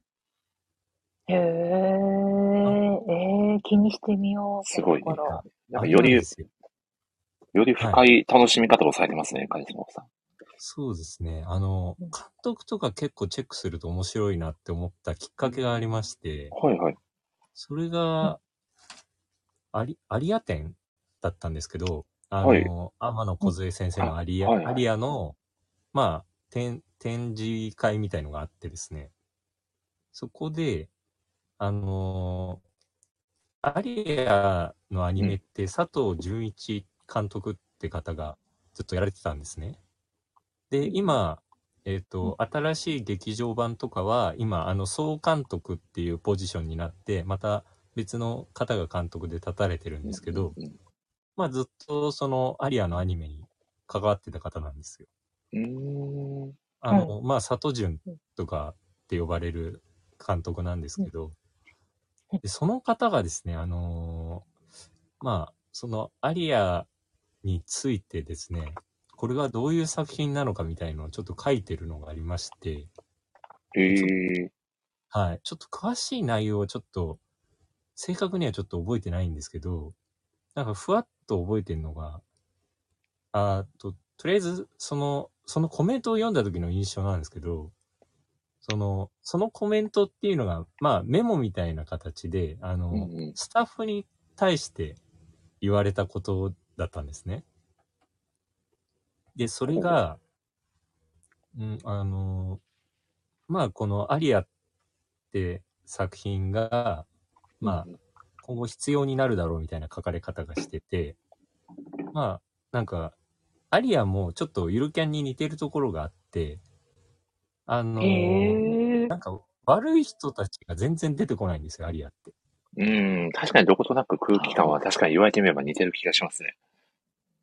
そうなんですよ。あの、うんうんうんそういう、要は、まあ、さっきもストレスかかるじゃないんですけど、そういう悪い人が一切出てこなくて、うんで、アリアって作品は特にあの、こう、そういう、なんか人の綺麗な面をすごい描いてるんですよね。うん。悪い人なんか一人も出てこないし、みたいな。けど、まあ、ちょっと実際はそうじゃないところもあるよね、みたいなことを書かれてて、うん。でも、やっぱりこういう作品が必要になる時代は絶対来るみたいなことを書かれてて、おー。だから、そう、まあ、安心して釣り子じゃないけど、まあちょっと、だいぶ僕の記憶で語っちゃってるんで、ちょっと変わっちゃってるかもしれないですけど、へっていうのを書かれてたんですよ。で、それを見たときに、あ、この人、このアニメの監督やっててくれて本当良かったなって感じて、ー。おー要はその原作の空気感をちゃんと汲み取った上でこれがこういう作品ですって提示しなきゃいけないんですよ、監督って。うんなんか、だからちょっと僕らに、ライターにちょっと似てるかなってちょっと思ったんですけどう、ん。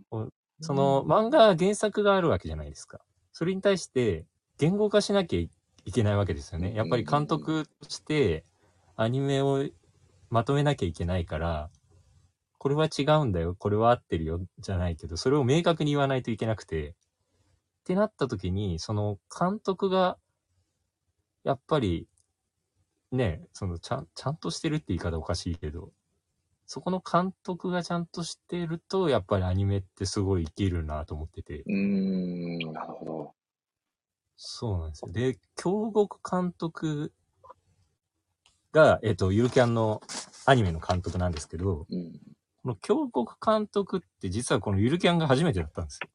監督としてやるの。えおえなんか、絵コンテの演出とか、そういうので、えっと、参加されたりはしてたんですよ。えっと、東京グールだとか、ー、はいはい。えっと、ロボティクスノーツだとかおー、えっと、山のすすめのシーズン2とかに、まあ、絵コンテとか演出とかで参加してたんですけど、監督としてはなんか初めてだったみたいなんですよ。京極監へ督は。えあ、なんですけどゆるゆるキャンで初監督を果たすって、ウィキに書いてますね。ー。好きに書いてましたかなるほどうん。ほウィキペディア情報。え ー合ってる合ってる。でも本当にこれまでに結構有名な、本当名前聞いたら、あーってなるような有名な作品の絵コンテストとかしてますね、本当うーん。そうそう、そうなんですよ。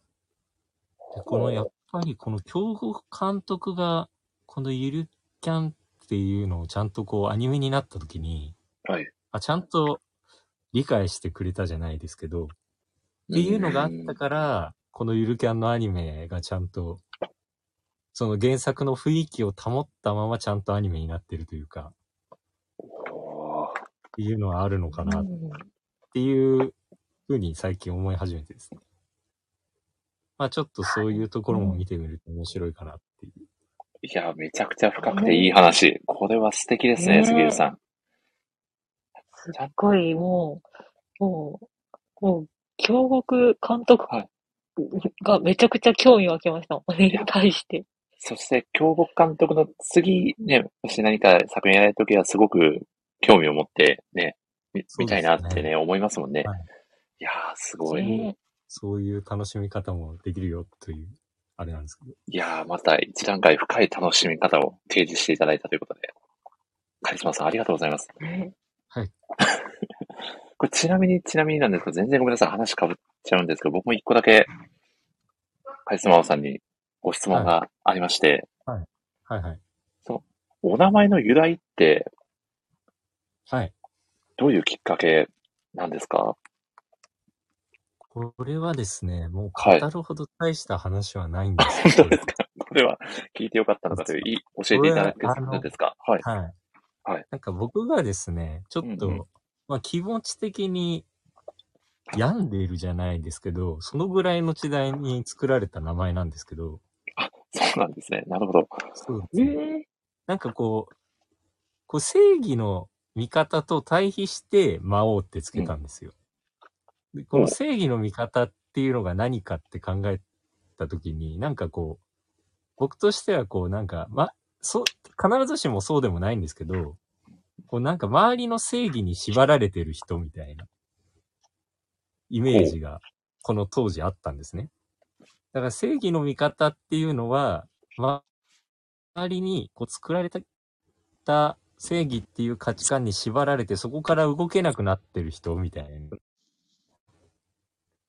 だからそうなっちゃうとちょっと勇者とかもなんかそれに部類に入っちゃうなっていうのがあって、で、それと対比して考えたときに、じゃあ、魔王じゃねっていう魔王じゃねって浅い。考えなんですけ 魔王じゃねって、結構軽かった。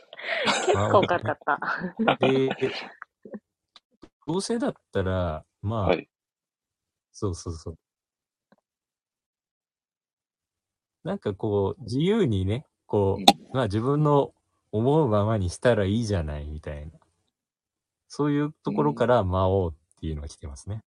で、カリス魔王にしたのは、もう単純にカリスマからです。あの、カリスマと魔王を組み合わせてカリスマ王になってます。カリスマと魔王のこう、語呂をこう合わせた感じになってるんですね。おそうおもう、だから、僕としてはこの魔王っはい。てみんな魔王になればいいじゃんっていう考え方なんです。お人類総魔かっ王化計画。い。なるほど。そうなんですよ。もう、あなんか、もう別に魔王ってもともとなんか、誰かに従ってるイメージがないじゃないですか。確かに。そう、なんかこう、うんうん悪者になりがちだけど、最近の作品とかだとね、あの、悪いくない魔王とかも結構いるし、うん。だからみんな自由にしたらいいじゃないみたいな。で、そう、それをちょっと、まあ先導していくようなイメージでカリスマ。だからカリスマ王となるほど。ついた。ほー。まあ、ちょっと魔王ってある意味ちょっと自由度の象徴のような、何にも縛られないよみたいなイメージも、こうあってという感じですかね。なるまほどあ、理想がそこに込められたって感じですうね。実際はそうはなってないぞと。そうなってないです。名前、名前負けしてますけど、かなり。とりあえず名前から入っていこうということで。なるほど。そうですね。はいいやその頃いいですねに、はい。まあ、ちょっと、そういう、中二病的な歴史があると。いたおー。だければ。いや、すごいです。結構ライターさんのそのライターネームといいますか、そういったあの、由来を聞くのも結構このラジオの僕の中の一つの楽しみになってまして。ちなみにあの、アゴタフさんってなんでアゴタフさんなんですかって質問も以前させていただいたことがあるので、はいはい。カリスマさん、な、な、なぜアゴタフさんかって想像つきますか？ええいやー、もう、アゴタフって言われたらもうなんか安西先生しか思い浮かばないんですけど。安西先生に似ているから。なるほど。まあ、いや、似てるとは言ってないです。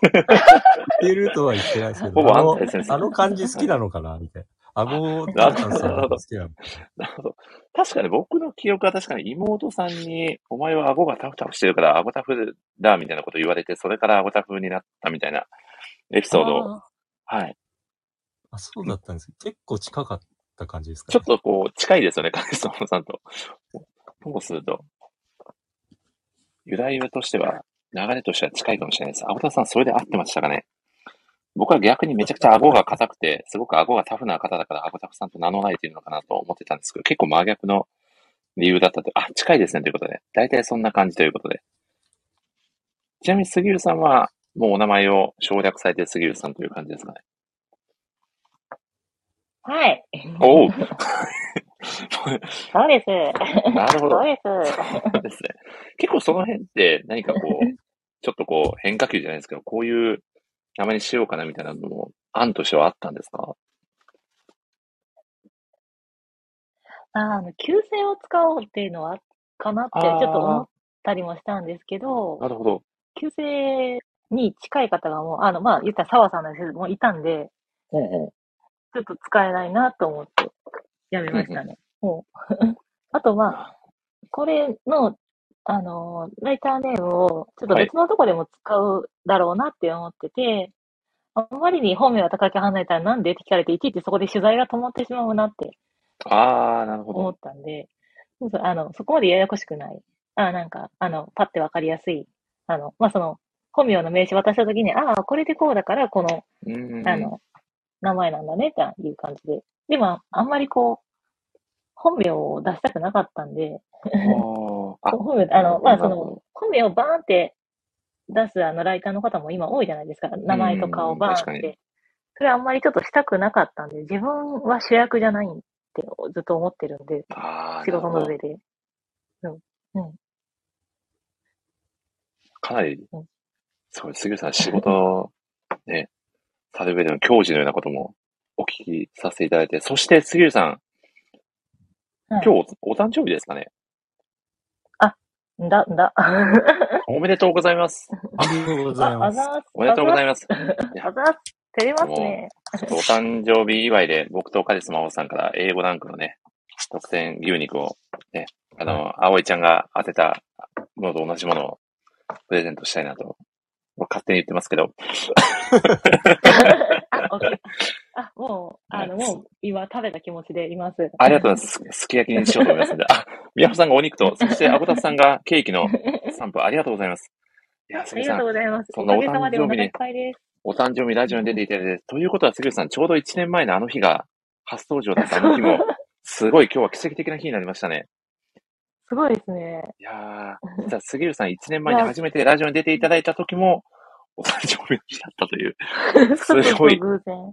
その時はね、そうそう大体お友達の佐藤環奈さんにね、ハッピーバースデーを歌っていただいたということで、うん。これもしかしてカリスマさんハッピーバースデーお願いしても大丈い？やいや、それは、マジで言ってんすか？夫すいません、ちょっと流れ的にちょっと言い言いたくなっちゃったけど、いや、本当に。いや。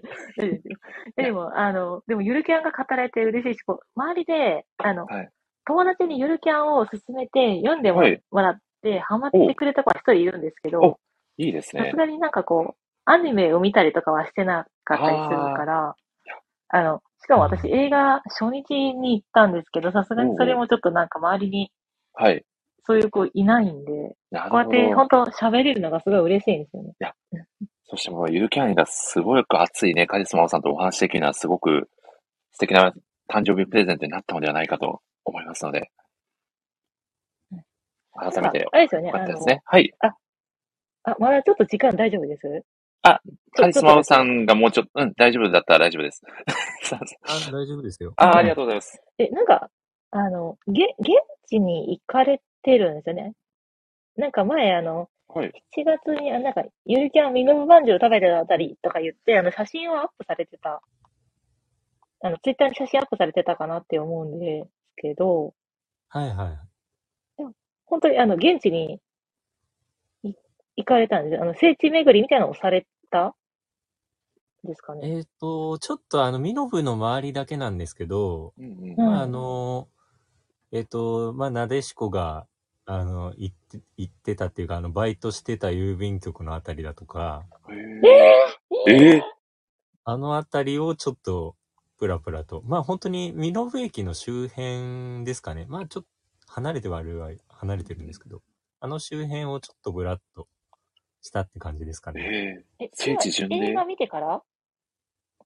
映画見てからではないんですよ。ちょっと前なんですよね、あれ。ちょっと前？実は。あ行ったのは、えーっと、ゆるキャンの音楽祭ってイベントが実はありまして、それが、それが確か山梨の方であった時に、うんちょっと帰りに最後ミノブ寄って帰ろうと思って慌ててミノブ行って感じでうすかわ、ね。めっちゃいいな、羨ましい。いいなああ、いいっすよね、やっぱり。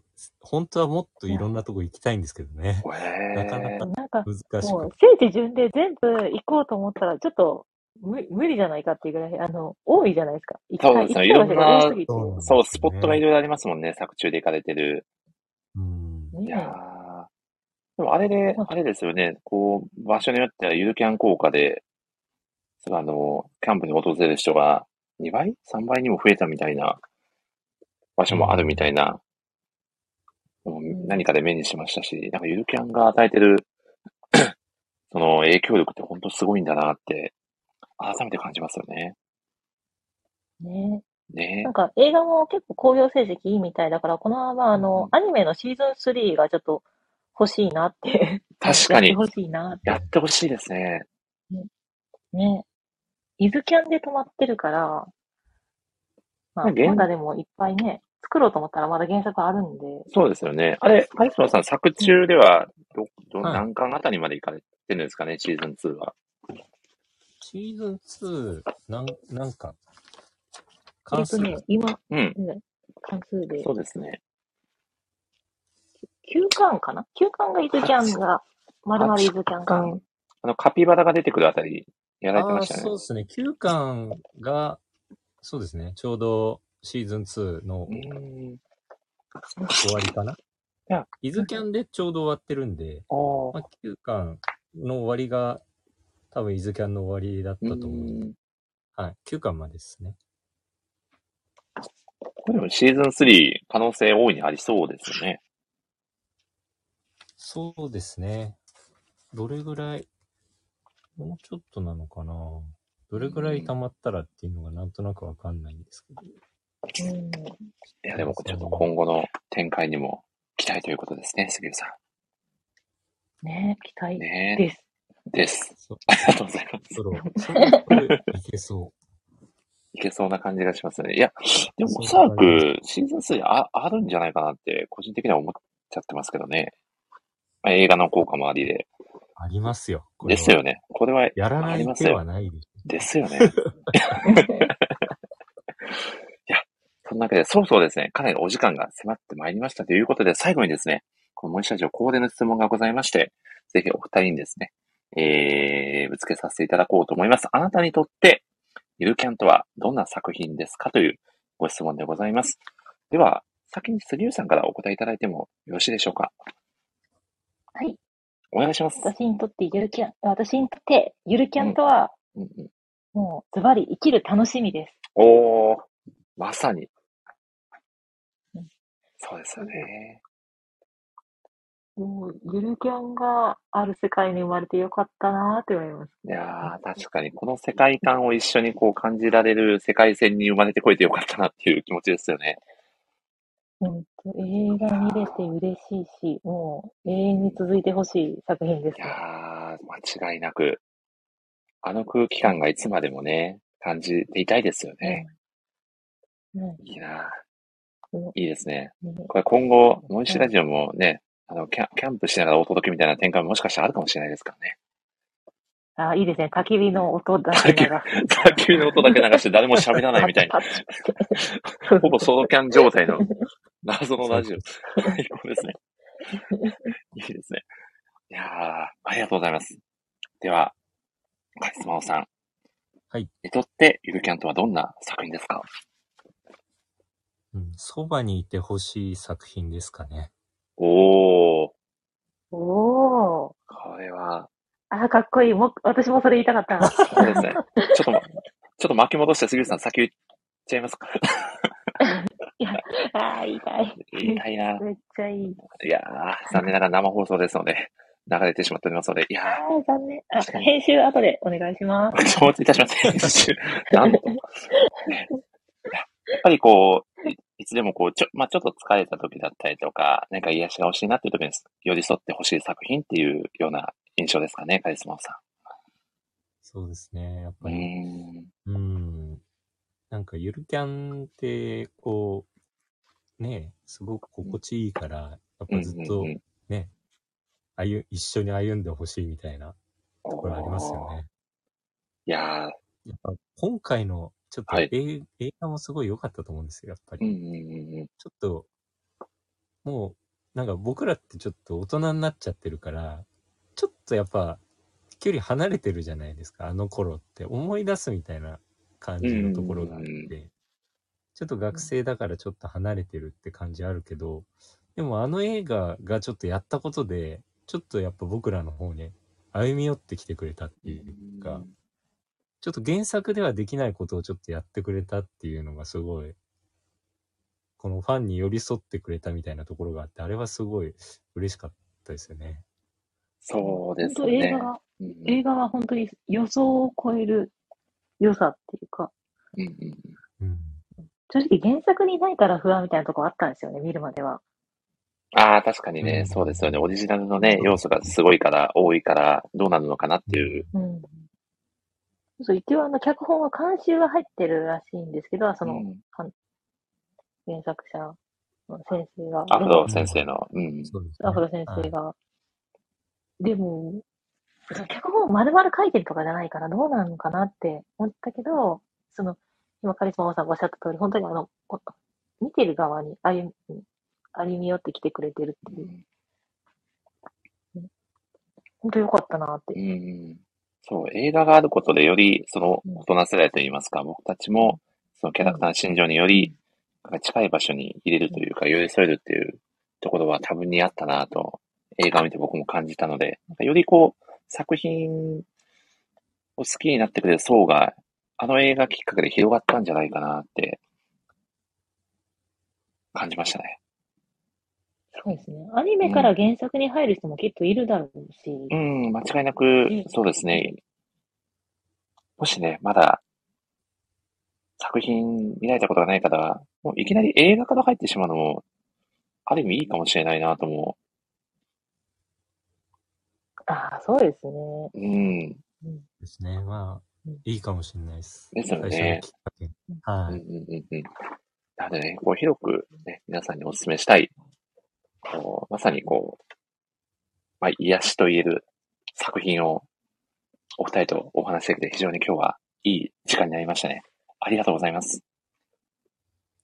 ありがとうございます。いや、ありがとうございます。いや、ありがととうございうます。いことで、ということで、はい、そうそう、はい、えー、し、ね、締めに入らせていただこうかと思います。カリスマさん、今日は初めての模試ラジオご参加となりましたが、いかがでしたか？はい。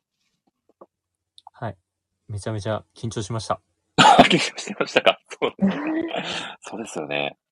でも、森さんたち、えっ、と、はい杉浦さんも、森さんも、はい。ちゃんと、ね、すごい、あの、喋ってくれたんで、心地よかったです。あ、本当ですか？よかったです。ゆるキャン的な世界観でお届けできたかなと思いますんで。ね、いやー、よかったですね。そして、杉浦さんもね、駆けつけてくださって、本当にありがとうございました。今日はいかがでしたか？えーめっちゃ楽しかったです。まだ喋りたかったです。本当ですか？いや、ちょっとね、カリスマさんがあの、はい9時、ね、過ぎぐらいまでっていうことで、ちょっとお時間がね、かけられているっていうことで、今日は、ちょっといつもより時間早めてね、お届けを、はい、させていただきましたが、まあ、あれですね、別に僕と杉浦さんで、ね、ちょっと座談会的な感じで、後で喋っても大丈夫ですけど、そんな感じで、そんな感じで、本当に本当に、いや、今日は、ね、まあ、杉浦さん、ある意味今回のラジオ会のきっかけにもなってくださった方なので、ぜひ、ね、あの、お呼びしたいなと思って今日は実際来ていただけたので、しかも、冒頭の松ぼっくりにちょっと衝撃を受けましたね。すごかったです。またいつでもやります。あ、本当ですか？ありがとうございます。全然ゆるキャンと関係ない回でもやっていただいていいのかしらという感じですけど。よかったですね。いや、ということで、ね、え今回もね、いい感じにお届けできたんじゃないかなと思います。ということでですね、ちょっとだけ、えっ、と、次回のラジオ会ですね、えー、つい、先ほど、次のラジオ会が決まりましてですね、まあ、ちょっとその前にも何かやるかもしれないんですけど、一応ですね、今決まっている情報で言うと、えー9月の24日の土曜日にですね、これまた初登場のライターお友達の竹の子さんをですね、ゲストにお迎えして、吉永文先生の西洋骨董洋菓子店をですね、語らせていただくラジオ会をやらせていただく予定でございます。はい。杉内さん作品は、というか吉永文先生お好きですよね。あ、もう紙で持ってます。おーということは、これはもう、また来ていただく可能性が。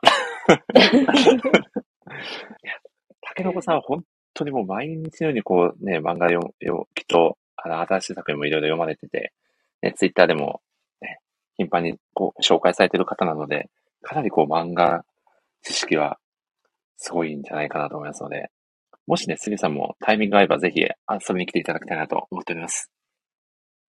はい。はい。そんなわけで、ね、次回もお楽しみということで、はい。ということで、そろそろね、ちょっとお時間の方が迫ってまいりましたので、いやー、今日は本当にカリスマさん、初参加でかなり緊張されたと思うんですけど、来ていただけて本当に楽しかったです。ありがとうございました。ありがとうございました。ありがとうございました。そしてですね、ちょっとこのラジオ恒例のですね、ちょっと締めのご挨拶がございまして、まあ、せっかくカリスマさん、ね、初参加で来ていただいたので、ちょっとカリスマさんにお願いしたいなと思ってるんですけど、おはい願いしちゃっても大丈夫ですか？はい。あ、いいんですね。ちょっと締まりみたいに、締まりみたいに、締まりみたいにちょっと一旦遠慮しとくって言われるかなと思ってたんですけど、よかったですね。あ受けてくれるということで、ありがとうございます。いや、そんな全然大丈夫ですよ。そんな。いや、これがですね、えー、ではまた次回の放送でお会いしましょう。と、えー言っていただいた後に、ちょっと小声でですね、せーのと言っていただいて、登壇者の3人全員でさようならというという、超簡単なですね、はい、やつですので、ただですね、まあ、全然最後のさようならが合わなくて、毎回、ふわっとした感じで終わっちゃうという傾向にありますので、今回はね、3年目突入ということで、いい感じに決めていきたいなと思いますので、では、ちょっと僕とすぐさん、頑張って合わせましょうね。はい。よろしくお願いします。では、カリスマさんお願いいたします。